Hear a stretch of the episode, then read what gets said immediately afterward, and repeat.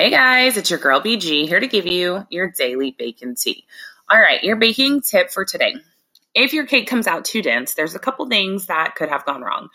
You might have used the wrong size eggs, and so maybe the eggs were too small. Say the recipe called for large eggs, you didn't have it, and you used medium size, so the eggs were not the right size.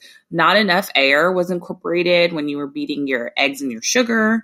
Flour could be expired or the butter that you added to the dough um, may be too hot, causing it to foam and the cake to break. Also, your oven temperature is too low. So make sure that you check all of these things when you are making a recipe in order to avoid your cake being dense. All right, your tea for today. I'm going to share a little recipe that I cooked earlier today. And we live in a place where frutarias, that's like um, where you can go and get like street corn.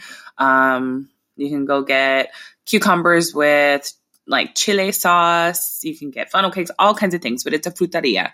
Um, and so where we live right now, they're not open. And so I made, my husband is really obsessed with street corn. And so I made him a version of street corn at home.